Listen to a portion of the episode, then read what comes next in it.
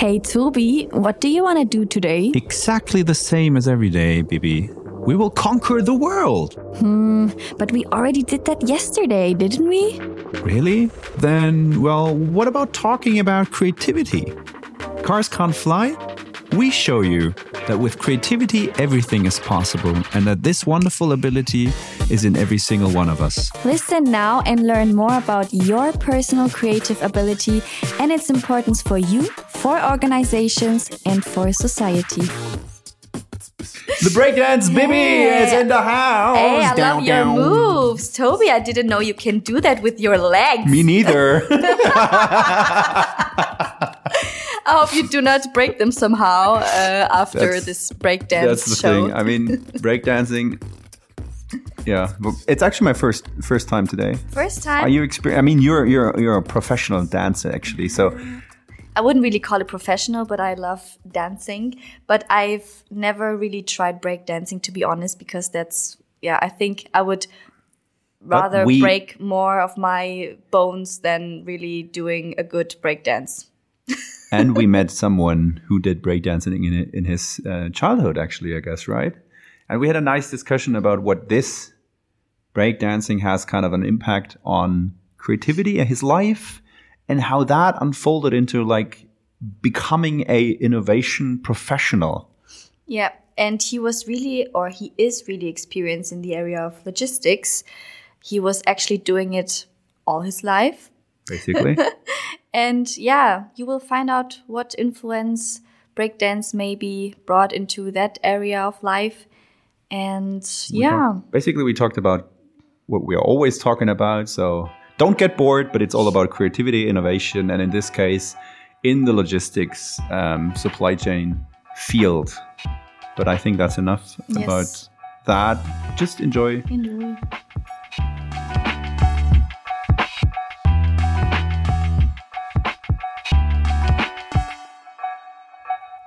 Hi, this is Dini, the voice from the off.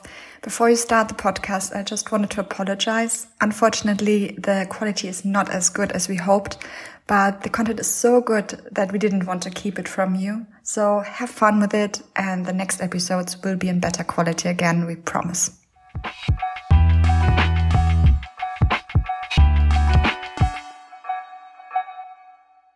So hello all you lovely people out there. Here we are again with a new pod guest for whom we don't have a nickname this time.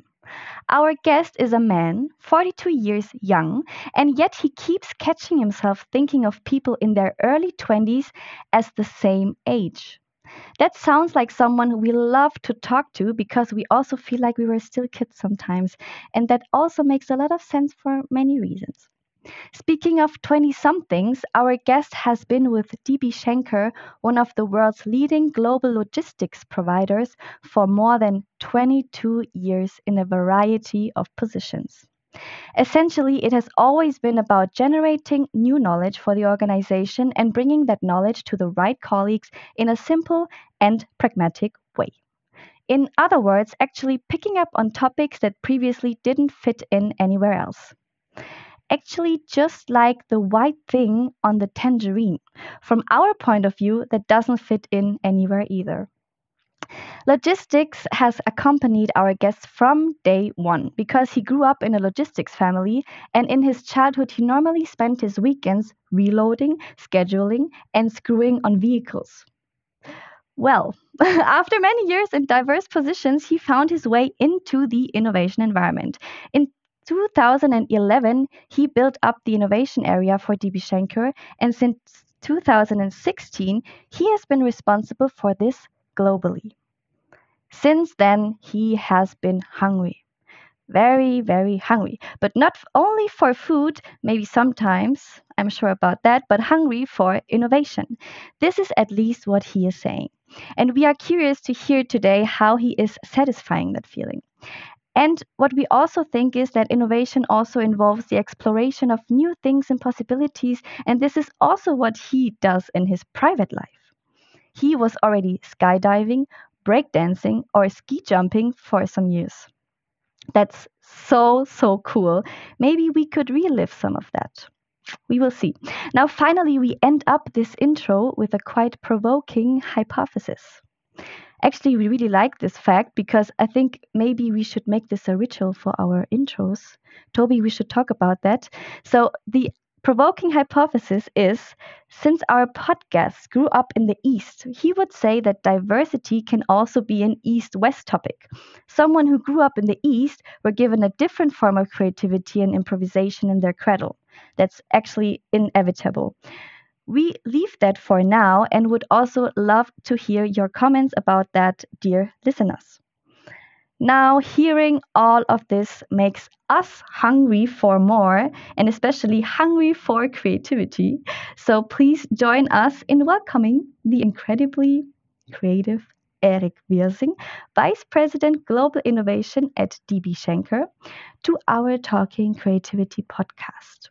Dear Eric, happy to have you here. Welcome to our podcast. Wow. I think that was the longest and most detailed introduction ever that I got. So many thanks already for that. It takes us always like 3 weeks to prepare that, actually. So yes. It's a lot of work. A lot of effort. But do you see yourself in that description? Is that correct? Do you like have anything to add or to correct? Absolutely. Everything correct. Besides that, I'm already now 23 years already of the company. So the time is flying. Ah, 23. So did you prepare a breakdance I'm really impressed by that. I've done that quite extensively when I was younger. I also have done judo, so this sports activity there. And combining judo and breakdance was quite, I would say, sometimes fun. Because we can exercise where we had our training with the judo and then using the same skills then with salto and everything, crazy things then on the dance floor. That was quite impressive, but I stopped the breakdance and when I broke my leg with that. That was then, let's say, the final stage. Ah, okay, that was the reason why you stopped, because I actually wanted to ask you why did you stop it? But funny enough, I have 2 kids, 6 and 9, and my kids are now doing hip hop since some years already. So it's, let's say, it's swapped over to my kids now. Nice. But it's quite interesting that there is a connection between judo and breakdancing. Actually, I didn't really think about that. That's all about enjoying exercising on the ground. And when you have some, let's say, exercises with some colleagues and some friends there, you can really train crazy things. And when it comes to salto and the backflips and whatever and spagat and so it's similar activities. But isn't breakdance not also like kind of connected to creativity? Because those breakdance battles I've seen, because I'm not like into breakdancing, I have no idea about how that works, but I've seen that in like those Hollywood movies and stuff where you see those battles like happening, and it sounds, or it looks at least to me, like a lot of creativity, and it's not kind of planned, like you execute on a planned choreography, but it's more or less like improvisation, isn't it like that? Or it is a lot of improvisation. So I've not done these kind of battles on the dance floor, but it was more or less we were building a circle and somebody was jumping into the circle and then, let's see what the music is bringing up. And the improvisation and creativity is absolutely, dancing is a part of that. And nice. Also to motivate the audience, and the audience is always different. So creativity is a part of that. And I really enjoy that. And today, together with my kids and my wife, it's a big, big fun and still it is. But my kids still know when Ice Ice Baby is playing the radio, that was the song where Papa broke his leg. Okay, nice. Crazy. But if we would ask you now if you could do like something like a backflip or anything, could you do it? No. No? No, not really. I really lost that kind of capabilities, yeah. So I think some steps are still possible, but all the crazy stuff, it's... When you don't exercise it for a longer time, then you will really use that. Rather watching the kids then. Absolutely, it's a great fun. They are really traveling around and having some presentations on some stages. And because her trainer is a world champion in hip hop, so and in street dance, and that's really cool to really see how great effort they are spending, and they really love and enjoy it. That's also already like a very good insight into your life and how you executed on your creative muscle, so to speak, already in your younger age when you did breakdancing.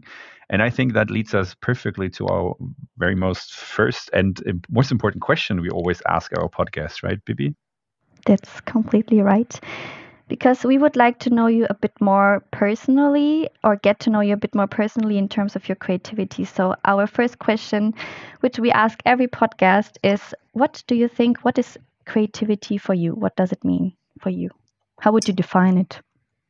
I think it's a big word, and as you know, I'm responsible for innovation. Innovation is also a big word, and to explain exactly what is it all about and what is your interpretation of that is always a little bit crazy and strange and maybe different. But creativity for me is really thinking outside of the box, being curious, trying to be really hungry for new developments, new technologies, and really trying to find new ways of working, new ways of operating, new ways of listening, and also sometimes a pragmatic style to go forward. Because for this, let's say today, sometimes we call it agile, but for me, it's also, creativity is, creativity. What is it all about? An easy explanation, I think, is not existing so far, but true that.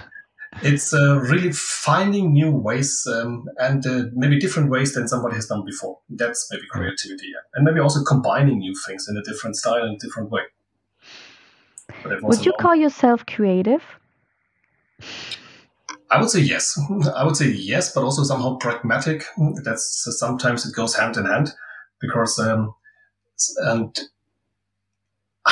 always telling also my colleagues that I always love to hire people who are sometimes a little bit lazy but intelligent, because they find creative ways to optimize their workload.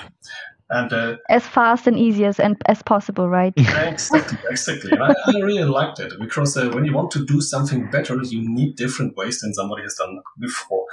And therefore, creativity is all about finding new ways. And I am a person who loves to find new ways.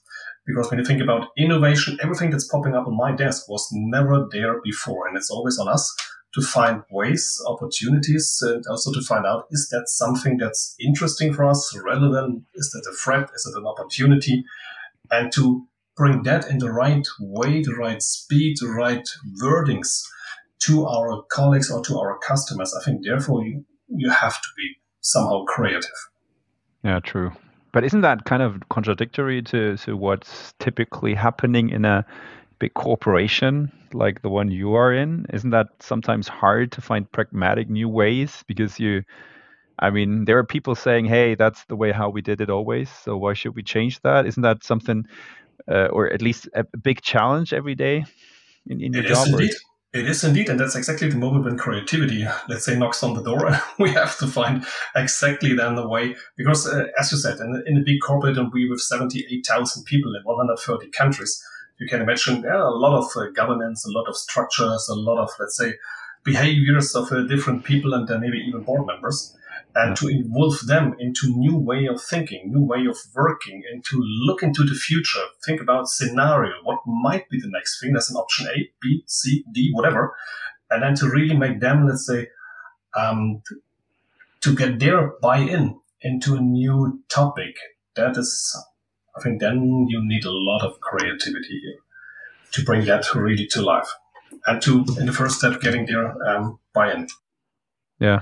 And I think frustration is also a big thing along with that, right? So meeting people, like not liking your new idea because that's not the way they used to do things. So how do you cope with this probably, or correct me if I'm wrong, but how do you cope with this frustration along the way? When you try to do something new, you're convinced that this is the best option to go forward with, but there are people like trying to get back to how things went in the past and how they used to do things.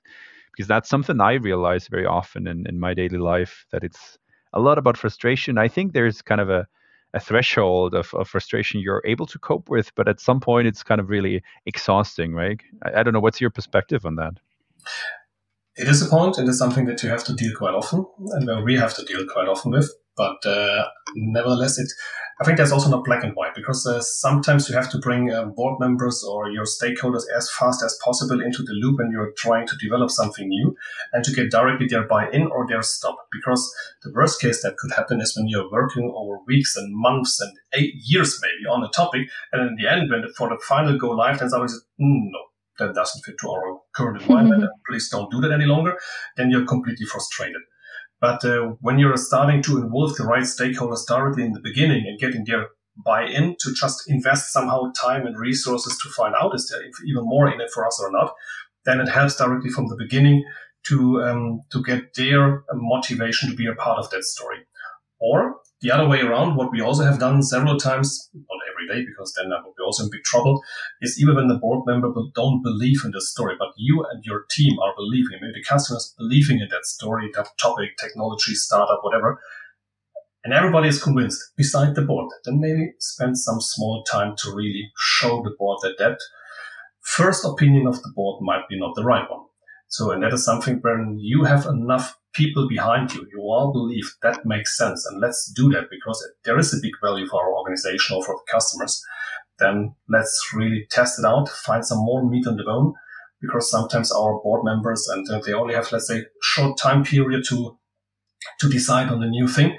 And if you're talking to them maybe in a crazy mood or on a different day, then they might stop things that you have prepared over a long time. So fast buy-in, one thing, but also sometimes trust yourself and your team that is the right story and then take it further and then go back to the board. Maybe here also creativity kicks in, right? Because you have to find new ways to convince the management to go forward with an idea. And maybe you have to think in completely new directions and get creative. Okay, what other options are there? Maybe what other options are there to convince the management? So also creativity would maybe be a good option to further investigate. And I think you really need a good stakeholder management here because even board members or your vice presidents or senior vice presidents, whatever kind of hierarchies do you have in your organization. So the people who has to sign on in the end for your budget, they are also different. And some people, they need very long abstracts, definitions, explanations. Some other needs crazy pictures. Maybe some would love to get a small podcast or a small movie. So it's all about trying to understand what is driving them and how they want to listen and react on things. And therefore, people are different, stories are different, and it's really finding the right words and the right approach for the right people and also for the right customers, because there is also not one fits all topic for all customers. So it's really listen to your stakeholders and trying to find the right way how to attract them for a new topic. Interesting. What is really exciting is that you have been with DB Schenker quite a long time already, and you actually built up the innovation department. So from the year 2011 on. So what I'm really curious about is how do you see the development of it? Do you see a kind of change in mindset? Was it harder at the beginning somehow to convince the people to be more open, to go new ways? Or is it easier now? Or do you see any kind of special development or some big learnings you take away today into the future? I think there are big changes over the last year. So when we started in 2011, that was driven by a customer survey that we have done because our customers, they told us that, yeah, Schenker, you're a great, fantastic, stable logistic company. You know exactly what you're doing, but innovative or innovation, that's with the others. So there are some other crazy logistic companies out there. They have innovation towers. They have great departments, whatever, but you more traditional. So, okay, maybe we really have to change our the mindset of our customers as well and showing them that, no, we really want to be there even the next 100 years to come. So we are now celebrating already 150 years at Schenker. So and for the next 100 years to come, we still want to be there. And that was the moment when we set it up in the innovation department. And that time it was more driven by trends, foresight topics, a little bit of startup. So more or less in market screening, what's going on and always trying to understand, okay, there's a new trend, there's a new startup, there's a new opportunity, how to bring that in. And we also started in this time already to listen to the customer. What kind of expectation does the customer have? Mm-hmm. But it was in the first time more a wider approach, more midterm, long-term focus. What might be tomorrow and the day after may be interesting. And, over the time, we also developed a kind of an open innovation approach. That was something because we can't do all the innovation activities only by ourselves. So you need great partners. You need partnerships with universities, with scientific institutes, with customers, with suppliers, even with competitors. That was something what was coming later on quite intensively that we said, and as we found out, for innovation, like also marketing, HR, these are always the departments in a huge corporate. There never is enough money available. So you always have to fight for your budgets and for your resources. And therefore we open it up then directly and to find right partners. And then you have a different kind of ecosystem approach when you're dealing with different companies and always using the budget that all of them are having, bring that together and then do something together with an intercompany approach. That was something we still look more into the future, and now it's coming more, what can we do now? How is innovation really helping us today already? Because customers are demanding even more for being prepared for all the disruptions that are out there, being prepared for new opportunities. And customers are really asking us, they want to start corporations, partnerships with us, a logistics service provider. And therefore, of course, they also look into the future about trends, new technologies and what's going on in the market, but they want to make it as tangible, as interactive as possible by using this kind of new topics directly today. Because it's more changing into a kind of a consultancy along the supply chain. What can we do? So where are some hurdles, some problems in our daily business? And how do certain topics help us to be even better thereby tomorrow and not the day after already? So the time frame has changed a little bit. Of course, trends and foresights are still valid and relevant, but now the customers are breaking it down, and we're also breaking it down more to what's in it for us, what's the value by here and now and today. So that was a little bit the change, going from a wider approach and let's say more into the future, into more narrowed down topic, what can we integrate directly into departments, supply chains, and the customer interaction. Mm-hmm. That sounds quite strategic, but when I think of the mindset or in the other direction, I'm wondering what kind of role did creativity play in here, or did it play any role from the beginning on? Did you consider it as relevant during the entire process, or how did you handle these topics? Good one. Yes, creativity, I think, is a major activity of the innovation department at all. I would say in the beginning it was more trying to use as less resources as possible for the greatest PowerPoint slides you have ever seen. And so that was more or less to be really there, bringing trends in a proper way to the border, to the customer. But then that's in the first step. I think not everybody within an organization understands why do we have an innovation department, because, of course, everybody was thinking, of course, I'm an innovative guy and I can take things also further. I also have crazy ideas. But I think when you're establishing a corporate innovation department, then you have to interact with the whole organization.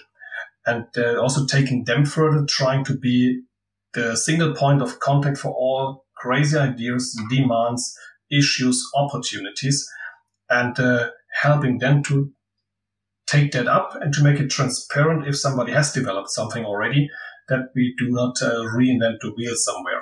But back to your question, I think the status of an innovation department in the beginning is more, there are some youngsters with the beginning of 20s and they're playing with crazy things, and sometimes people are a little bit they don't really respect what you're doing in the beginning. So it's really showing them that there is a value, helping them. That's not only, let's say, some youngsters who are doing crazy things or playing MacGyver or whatever kind of activities. No, there are values for the organization. It makes us better, greater, faster, whatever, more different than our competitors.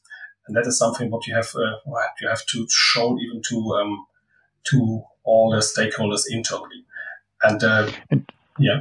And do you deliberately ask yourself, how could you foster creativity in the people of the whole DB Schenker organization? Or do you ask yourself those questions or address this in a way? Because I think in the end, you're talking a lot about, okay, there's this innovation department where the innovation is happening, but how do you incorporate the rest of the organization and their potential ideas and their creativity? Do you harness that in a way? And do you also like educate them in being like more creative? Or do you also probably consider addressing the culture as a measure to harness more creativity, those things?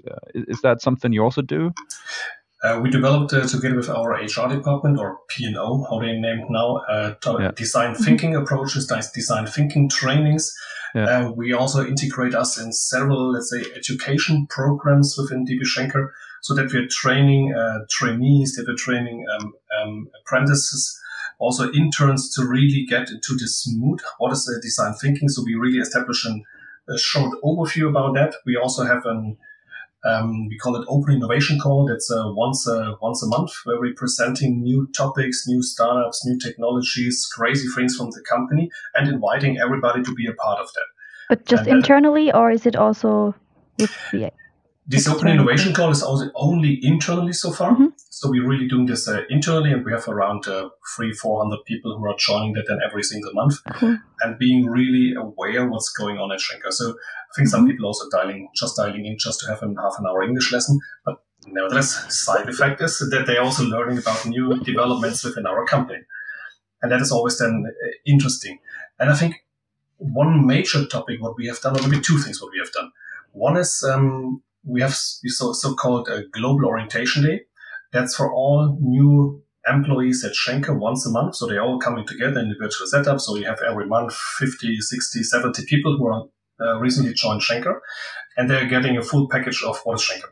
So land transport, air ocean, contract logistics, IT, and so far, and innovation. So we are directly briefing these new colleagues directly from the beginning that we do have an innovation department. What is our innovation approach? How do we tackle the things? If you ever need PowerPoint slides, movies, support for your customers, just reach out to us. And even if you ever have a crazy idea, just feel free to reach out. And if you want to be even more involved in these activities, then we have our Innovation Lab, where we can bring things in. We can be mentoring for startups and offering that, so being really more engaged with startups.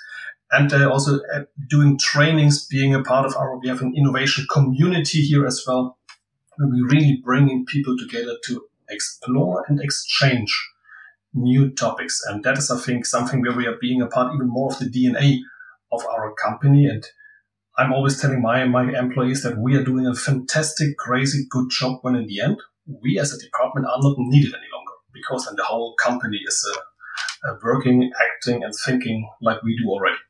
Mm. And I think when you talk to people, and I think that's what you probably also heard, and what we hear like every single day, I guess, that, okay, that's probably innovation theater. You do a lot of things, but what's the thing that comes out in the end? Do you have any success story to share with us? So something that probably the people out there know, that is a new service, something that is available. I don't know if that's the case, but do you have anything in mind that you can showcase that this is something that came out of your innovation endeavor and everything you put into that? So something like a success story, because that's something we always struggle with. Hey, you do a lot of things, and especially if it comes to creativity, I mean, that's probably the most important part of the very first steps of exploring something. But in that moment, when you are most creative, you never have this outcome already done, right? And especially if it's a very complex product. On our side at Siemens, with like hardware, software, whatever, that takes probably years until it really showcases on the market or something and really has an impact. So this is always the challenge. Do you have a success story or anything you would tell the people out there? That's something how you could measure or convince the people that this effort you put into innovation and creativity is worthwhile. Mm-hmm. There are several topics. Of course, innovation theater is sometimes a part of it, because sometimes we need a wide range of topics to inspire people, and then trying to narrow down, okay, what kind of topics are relevant, interesting, and really bring a value to the organization. What we have developed is some sensoric things, sensoric stuff for temperature control, humidity control, so for really healthcare products that you can ship around the globe, and then measuring the temperature and humidity. So these are things, so sensor, now we call it IoT, that we're really getting all this information together. Then we installed volume scan gates in our warehouses and terminals, so that when we are bringing the shipment from the swap body into the container, there we are then scanning directly the volume and also measuring the weight. That's something what we need in the supply chain. That's not that we are developing the technology, so we are finding the right partners, the right startups, the right supplier, and really integrate it into the supply chain. Okay, also nice. Topics like electromobility, something what we have started 8-9 years ago, and at that time no one in our organization was believing that makes sense.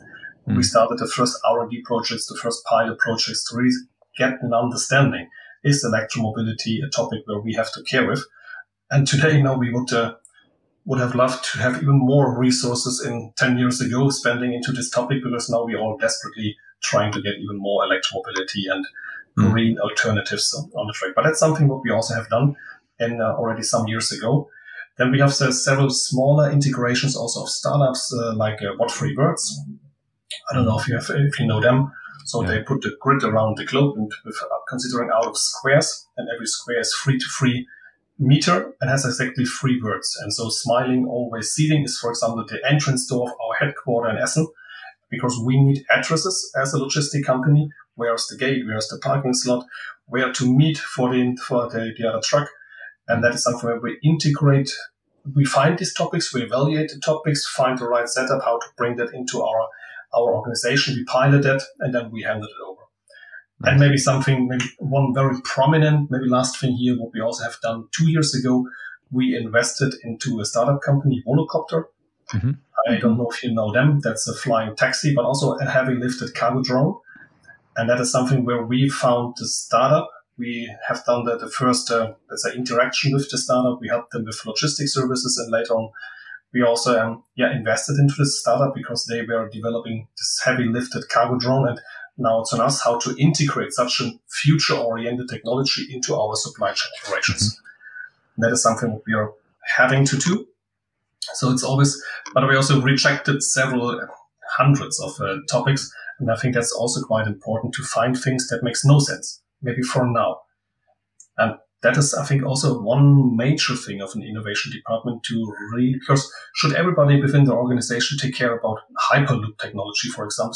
Maybe not. So 78,000 experts on Hyperloop maybe would not make sense for now. But somebody within the organization should have the knowledge when that technology is ready or interesting enough that we should take care. And that's then always with us to being the single point of contact to bundle all of these things, to evaluate when does it make sense. And therefore also technologies like 3D printing, we found 7-8 years ago already. It's already from longer available, but for logistics industry, we now have really an own service. So we now can really do that for our customers. We can scan their products and spare parts already in the warehouse, what kind of products are already printable, and we take it out of the shelf and we print it on demand locally. So it's a green thing. It's a more sustainable thing. It's a plan B when supply chains are completely disrupted. Mm. And that is a new topic that we also have started within my department. Nice. How many people are working in that innovation field right now? Hundreds. No, we are only 11. That would be my guess. Sounds like a lot of people. Yeah. No. We are 11 people directly in the department, but we're also a big fan of, we call it always our young innovations. So these are interns, trainees, working students. And that is, let's say, that the core team on a global scale.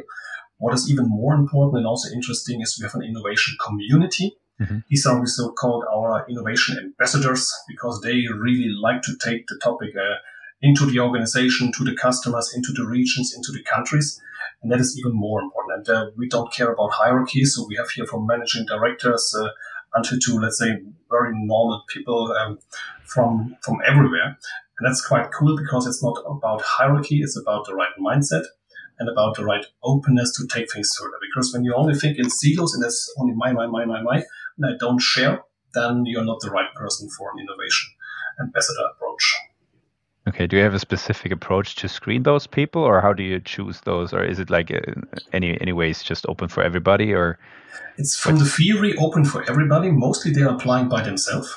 Mm-hmm. And that's always quite cool that they want to be a part of the community. Then I'm always bringing back, please check with your boss that you're allowed to spend some minutes. It's not hours or ages within our community, just that your boss also know what you're doing there. Because we will involve you about all the activities that we are doing. We are sharing monthly reports.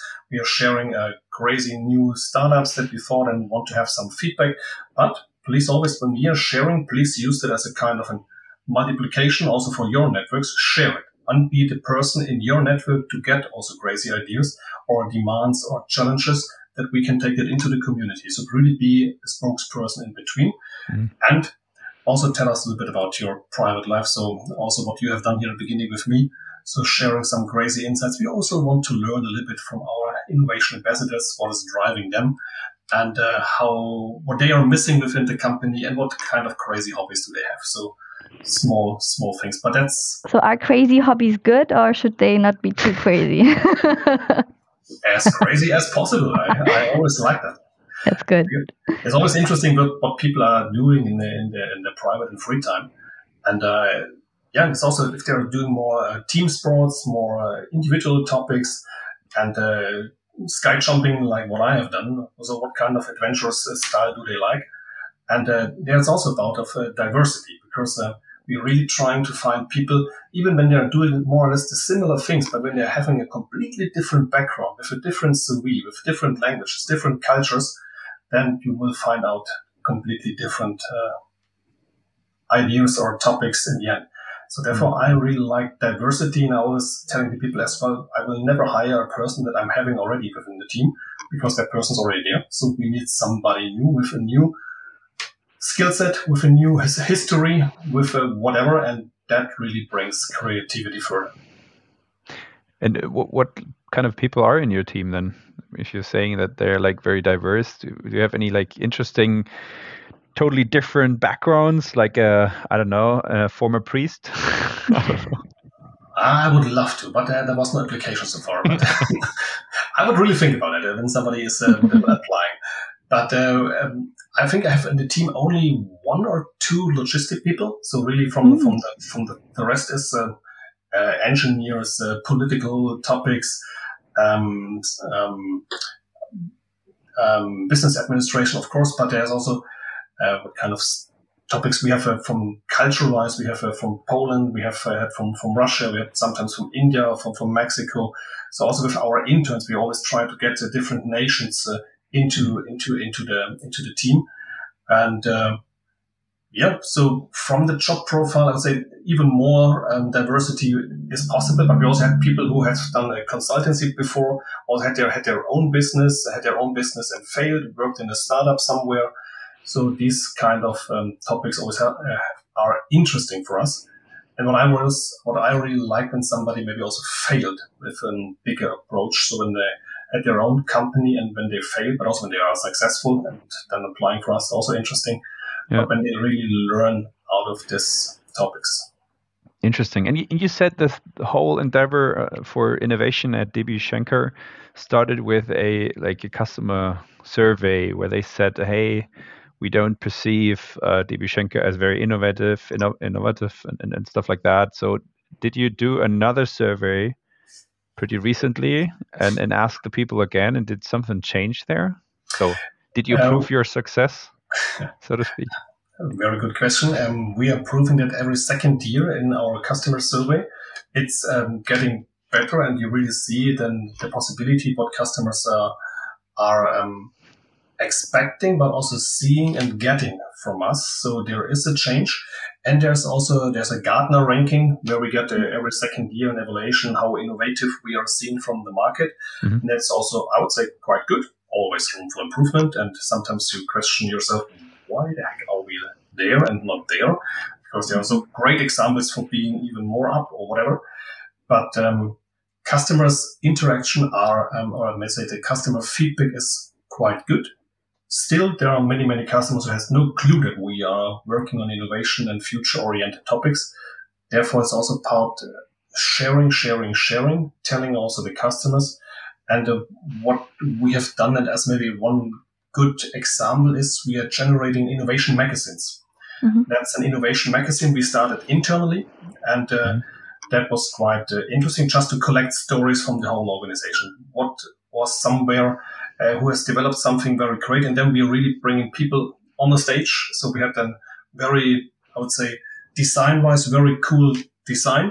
So, and then we're collecting stories, technologies, pilot projects, initiatives from the whole organization. And we're always saying, that was from Stefan Müller, that was from Susie, whatever. So on every single page you see, okay, that's the person who's responsible for that topic. So we're really promoting people, promoting colleagues. And the funny part is when we started in 2016 with these innovation magazines on a global scale, we wrote on every single page for internal use only. So that was our Future Insight, so our innovation magazine. And on the last page was, do you also have a great story? Then please send it over just on innovation@dbschenker.com. If you have something to share, if you want to be a part of the distribution list, just reach out to us. And after the second or the third edition, and we have done it 4 times a year, we got emails from plenty of our customers who all want to be a part of this distribution list. They said, okay, for internal use only, for internal use. So but what have our salespeople, what have they done? So they said, yeah. Here, dear customer, it's for internal use, but only for you. I have something special, new, latest trends and updates from our company, yeah, only for you. So that was then the reason why we decided, okay, every second edition is now also the best of. It's then also an external edition. That's our Innovation Insight. So it's same stuff, same topics in a little bit different style from the wording and without the name who's responsible, but that the sales people can use it as well for the customer. And we have some regions and some countries who are taking this innovation magazine as an attachment to every single RFQ. So when they're answering something, what the customer is demanding for a tender or RFQ, they're using that as an attachment. So here are the answers and the prices and tariffs, and we can do even more. Here's our latest innovation magazine. That's a very creative hack for all our listeners. So if you want to have the people share your insight with all the customers, add for internal use only.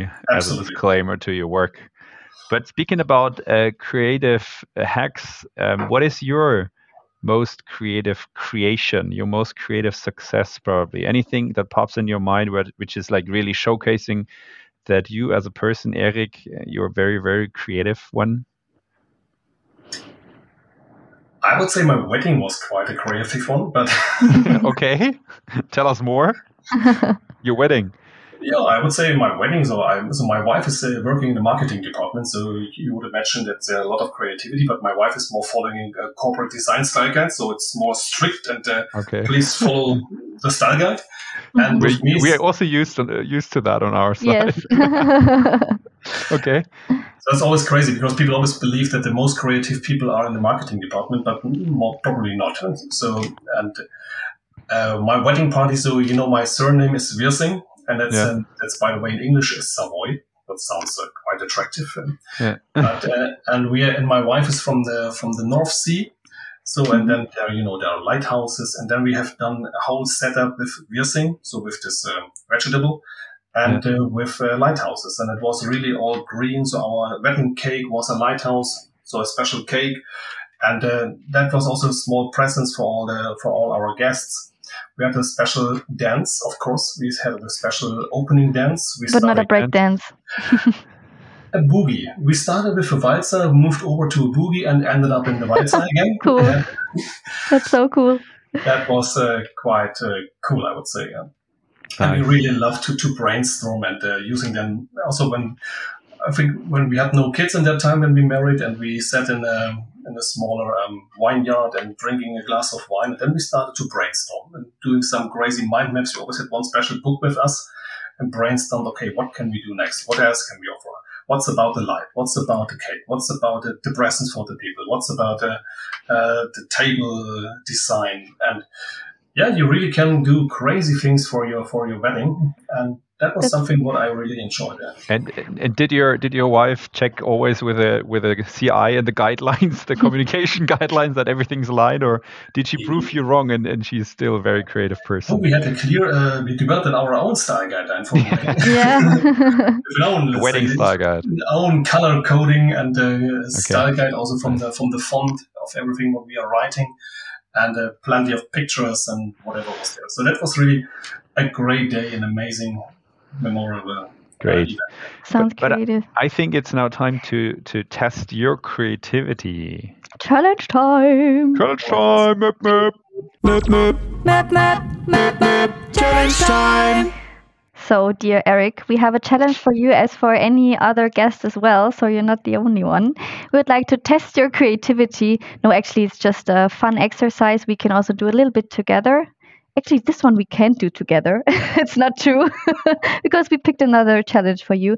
So it's actually quite simple. I'm going to ask you 4 questions, and maybe you have a piece of paper and a pen at hand to write down the answers. I mean, maybe you can also keep it in mind, but it would be maybe easier to write it down very quickly. And with these 4 answers, you can create your very own creative story. Let's see. Whatever comes in mind, just combine those 4 and tell us a great story, us and our dear listeners. So the first question is, before our podcast, you told us that your superpower would be to be a shapeshifter. So what kind of shape would you take on?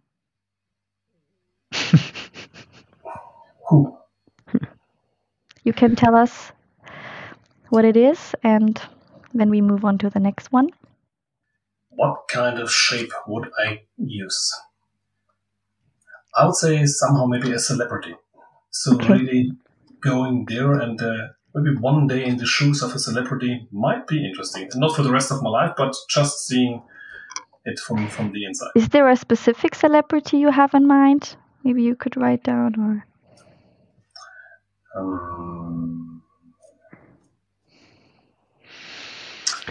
Olaf Scholz. The first one that comes in mind. Oh my goodness, now I'm on Olaf Scholz. So hopefully not. Britney Spears. I really have to think about it. Celebrity that I wanted to see what's good one. So you could also leave it open. Let's just say it's a celebrity. Maybe something else comes in mind. Second question. At what place have you never been but belongs to one of your dream destinations? New Zealand. I've never been there so far. Mm-hmm. I'm really looking forward to be there. Have you planned it already? Not yet. Oh. Not yet. But when I'm telling my wife, let's go, then she's already booking the whole stuff. Okay, New Zealand. Then third question, what would you take on a lonely island?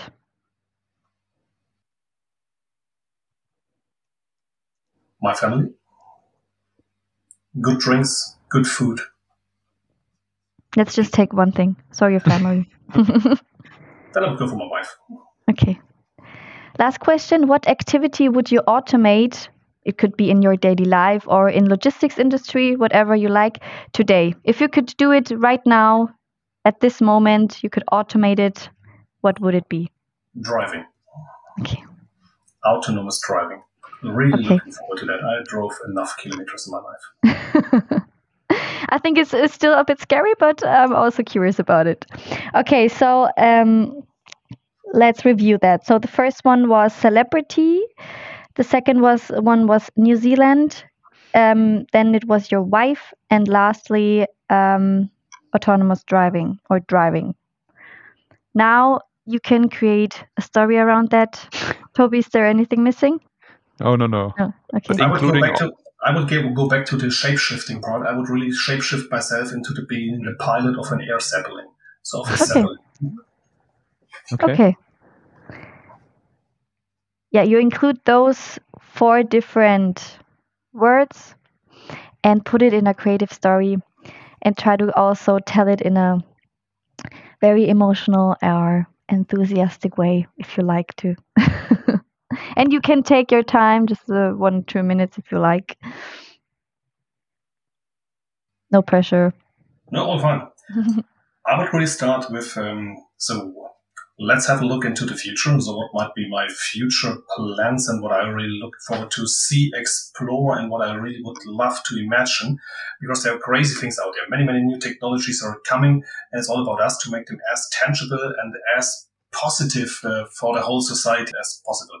And therefore, one thing that I'm really looking forward in the future is autonomous driving, because when I would take an autonomous car already, sitting with my car, with my wife then in the car, and then taking care about our kids, whatever, so that you can really spend the time that you're normally driving for hours, maybe you're driving to your vacation or holiday place, to really enjoy this ride already by doing completely different things. And therefore, I would really love to have autonomous driving already today for family purpose, but also business-wise, a crazy thing. When you think a little bit further about automatization, autonomization, I would really go for new technologies as well, because I believe that Zeppelins are really coming back. They will be have maybe an impact because we all are in sustainability. We all love this being more green and CO2 neutral. And I would say Zeppelins being a really cool thing for the future. There are already 2-3 companies out there working on these topics. So I would really love to be picked up at my home with an autonomous car, with my wife and the kids, driving somewhere where the next Zeppelin is starting, using the Zeppelin, really exploring countryside everywhere. And of course, when I would love to be in a country where I've never been before, then I would go for New Zealand, because it's really a green countryside, a lot of things to see, not that many dangerous animals. So for the kids as well, a perfect place to be. And I would imagine that exploring New Zealand from a Zeppelin, so from an airship, that must be awesome. And yeah, I would say that's a really cool setup that I could imagine, and that might be really somehow a dream for the future. Yay! I think you would like to join, right, Bibi? I would love to join that. Super cool. Hopefully that really comes true someday. Zeppelins are coming back. I truly believe that. Yeah? Yeah. Maybe we talk about that at another point of time. When I hear about Zeppelin, I always have to think about Led Zeppelin, the band. That's another one. And also something that people out there directly have in their mind is the Hindenburg. So you know there's a big accident, but now the technology is on a different base, and it's absolutely more secure. But I would say in our lifetime, we will see that. And there's a French company, an American company, and a company from the UK. They are doing already crowdfunding to really get the money. And I would really love to do that. You can do that in Friedrichshafen. There is already a Zeppelin, a big one, but I think it costs around €500 if you want to have a small ride, so it's not that cheap. But technology is there, and it's also fitting our sustainability approach as well. Yeah, but kind of a competitor of Volocopter, right? Probably? Yeah, no, because... Oh, okay.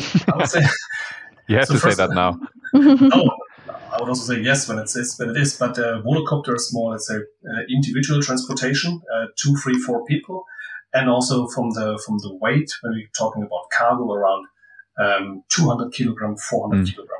When we talk about Zeppelin in the big version, here we're talking about hundreds of people at the same time, flying 5,000 kilometers or above the ocean, and really bringing up to 200 ton. So that's a completely different weight, different distances.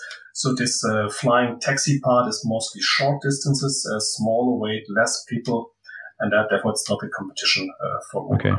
But of course, using the same infrastructure in the air. Okay, I'm convinced. I will join the ride. Okay, ladies and gentlemen, stay tuned. Eric will pick us up soon in the future with his own Zeppelin, taking us from A to B. That's going to be a hell of a ride. But I think I would like to learn a little bit more about, of course, innovation creativity at DB Schenker. And coming back, I mean, I tried to integrate that already, this topic of creativity. You already mentioned a lot of things you're doing there in this environment with your innovation team.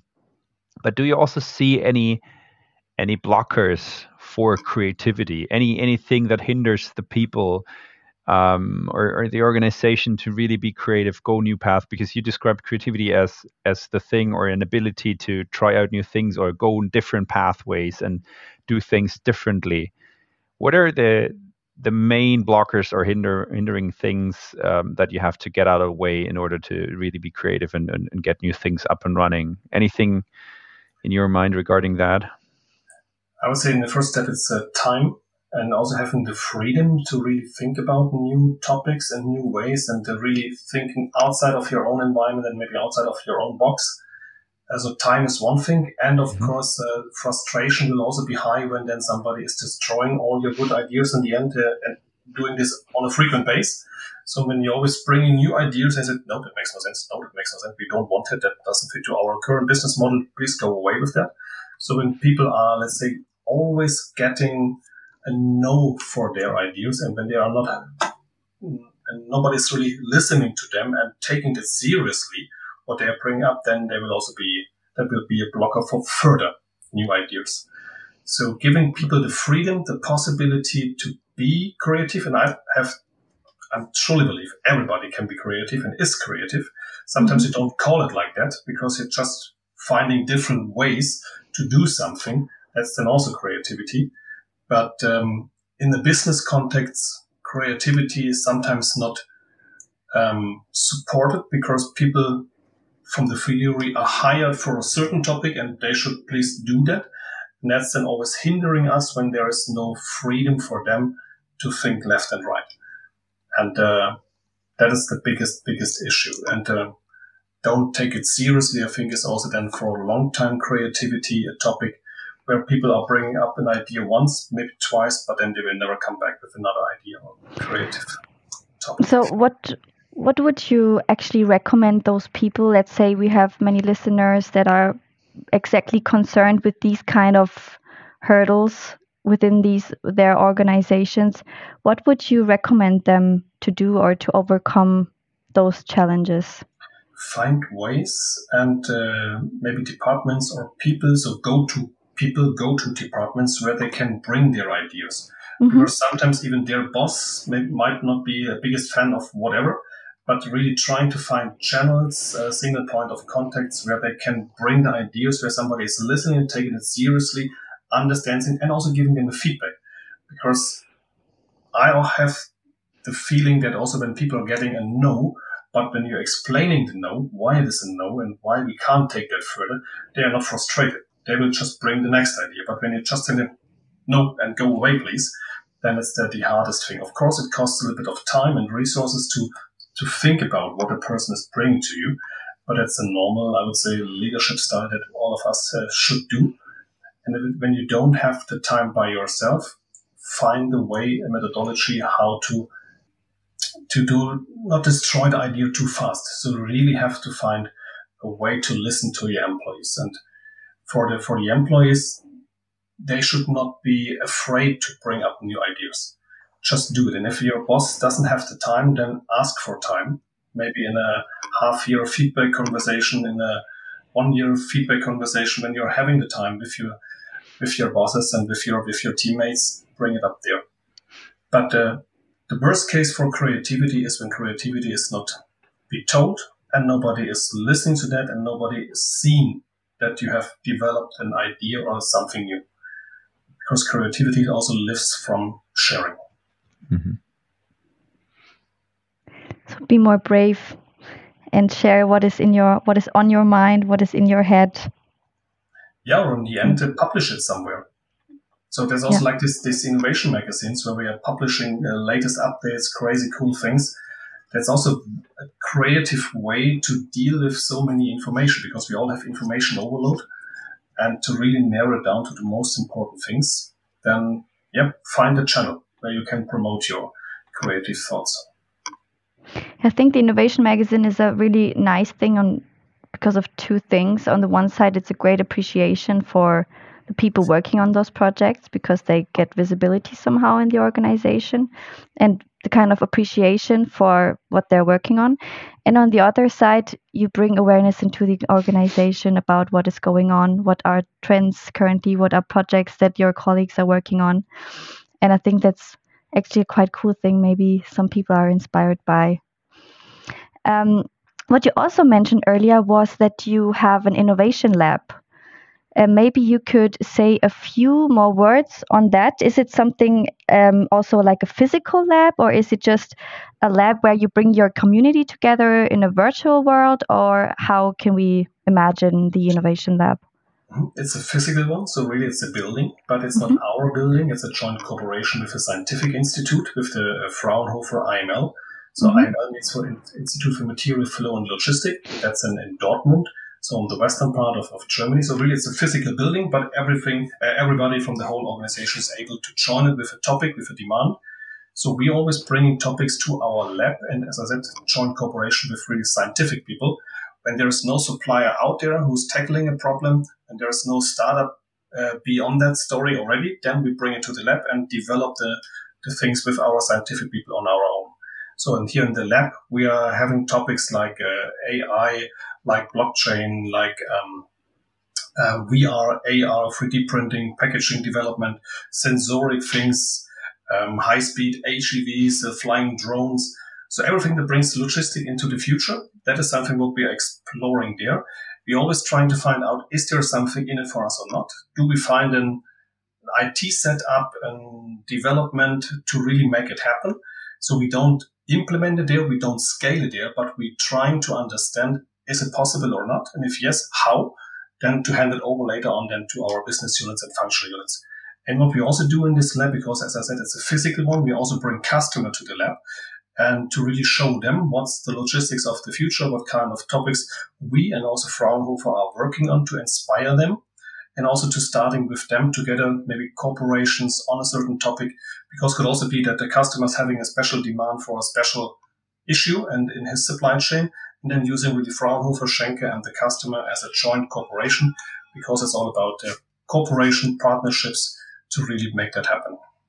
So therefore, it's a great thing for exploring new things. And what we also do there already now is that we are educating own Schenker people to become their own PhD. So you can also do your own PhD in this lab. So it's a combination. That's cool. And why do you think these physical labs are so valuable or so important to have when it comes to innovation? And why is it so important maybe also to have in terms of creativity? So do you have an experience how it really sparked the creativity of people in there?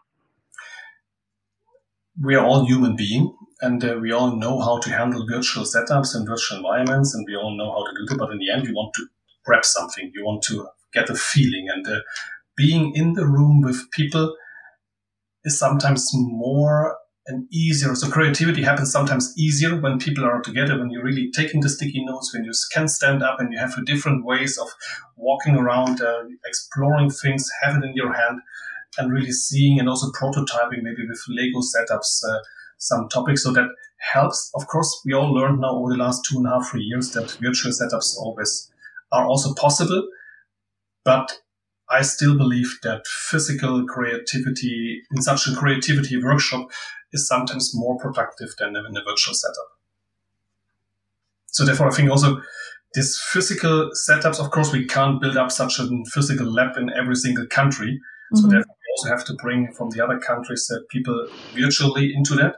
But then we have a kind of a hybrid system with physical and digital in the same setup. Okay, nice. But I just came across this sentence, labs only last 6 years. That's interesting. I had a former colleague in my team, and she's done her PhD exactly on this topic. And she found out that this kind of internal innovation labs, that let's say the lifetime of such a lab is maximum around 6 years. And of course, in our lab, we are now already in the 7th year. So we already scaled it up and now working already in 7 years. But I think you need somehow a continuity. So you need somebody who's driving that. So I'm there since the first day. So I'm a part of this innovation approach and this lab approach since 7 years already. Board members are changing. Managing directors are changing. Strategies are changing. And to convince your board that you need a budget and resources every single year for these topics, that's the reason why sometimes when strategies are changing, people are stopping these kind of activities. And we reinvented our lab. Also, every 2nd year, we're trying to find a new spin and a new direction, also starting with more wider things, using the resources for as many things as possible at the same time. And later on, we decided, no, let's spend more resources on certain topics that only have 2-3 things in parallel, or maybe 4, but make them as concrete as possible to bring it as fast as possible into the organization. And that is then also something where we can really show traction, where we can show results out of that. And of course, with this finding the way to involve customers, because then the salespeople are loving that, to show their customers something new. That was also one of the success factors. Okay, so a PhD student out of your group found out that labs only last 6 years, typically, and you're now trying to prove her wrong with your lab, right? Yeah, she has left my department already. I don't ask if she did that like voluntarily or was she forced? No, okay. No. Nice. Okay, I think that's already a kind of a nice wrap on that topic. So we talked a lot about innovation in general. What's the hint towards the direction of DB Schenker? What are the little success stories from your side? We touched upon how you integrate the whole group of people all around the DB Schenker group, not only focusing on the people in your team and all those different things, and we tested kind of your creativity, and you proved us already that you're kind of a very creative guy. I'm very sad that I missed your wedding, actually. Me too. I'm not able to say that. Hopefully there will be another chance. I don't hope that. But anyways, the Zeppelin is still there, so we want to be part of this. True thing. So we still have the chance to join you once you get your Zeppelin ready. But having a wrap around our discussion, what's the thing you probably take away for yourself, and what's the key takeaway probably for the listeners from your perspective, Eric? Good one. Big question. I know. Yeah, it's big. So I would say it's all about, let's say the headline was creativity. When do we see creativity as creativity? What is it all about, and how do we tackle that?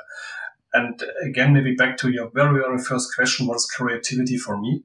I think it's about open mindset, curiosity, and really don't write too many things. Don't think about that much. Just start with something and then find out on the way in which direction you're ending up. And I think creativity is about doing things. Mm-hmm. Do not listen that much and just trying to find out your own style, your own way. And sharing this with other people, because with as diverse and as different kind of people, when you're involving them for your idea, it will be a different one in the end, and maybe an even better one. And therefore, I think really creativity happens when the right people with the right mindsets having the freedom to exchange, to explore, to being curious. It's not a question of money. It's not a question of resources. It's more the question of mindset and freedom. And then really cool things could happen. And staying hungry for innovation. And of course, hungry for innovation is then always our hashtag and our claim, because I think this kind of hunger and this kind of seeing always what's next, what else can we do, what else can we explore. And it's nevertheless, I'm from my heart want to be a part of everything around the globe, of everything what's happening there. Of course, not possible. So therefore, finding the right focus, finding the right setup, also linking that to your setup of your company, to your customers and your behavior, that's very much important, because you can also read and talk about things the whole day that makes absolutely no sense for your company at all. And that is also not good, because in the end, it should bring you value for whom you're paid for. But also in your private life, creativity is about... also friendship. It's also about with your family. And I think when you're having kids, then of course you have to show a lot of creativity to entertain them the whole day. And I think the easiest way to being creative is telling your kids, this weekend, no TV, no tablet, no screen. Then you really have to think about, okay, what can we do? And then creativity has to happen soon. Okay, that's the challenge for our listeners. Test that with your kids and let us know what's the result of that. But it's a wrap. Thank you very much, Eric. I really enjoyed this ride and this discussion. I learned a lot, and hopefully you guys out listening as well. Anything to add, or actually your famous last words, Bibi? Thanks a lot, and would love to hear from you also regarding the provoking hypothesis that we had at the beginning, or anything else that we mentioned here. Thank you very much, Eric. It was a pleasure to talk to you. I'm really looking forward to the Zeppelin, and yeah, hoping we'll see each other soon or hear each other soon. Thank you.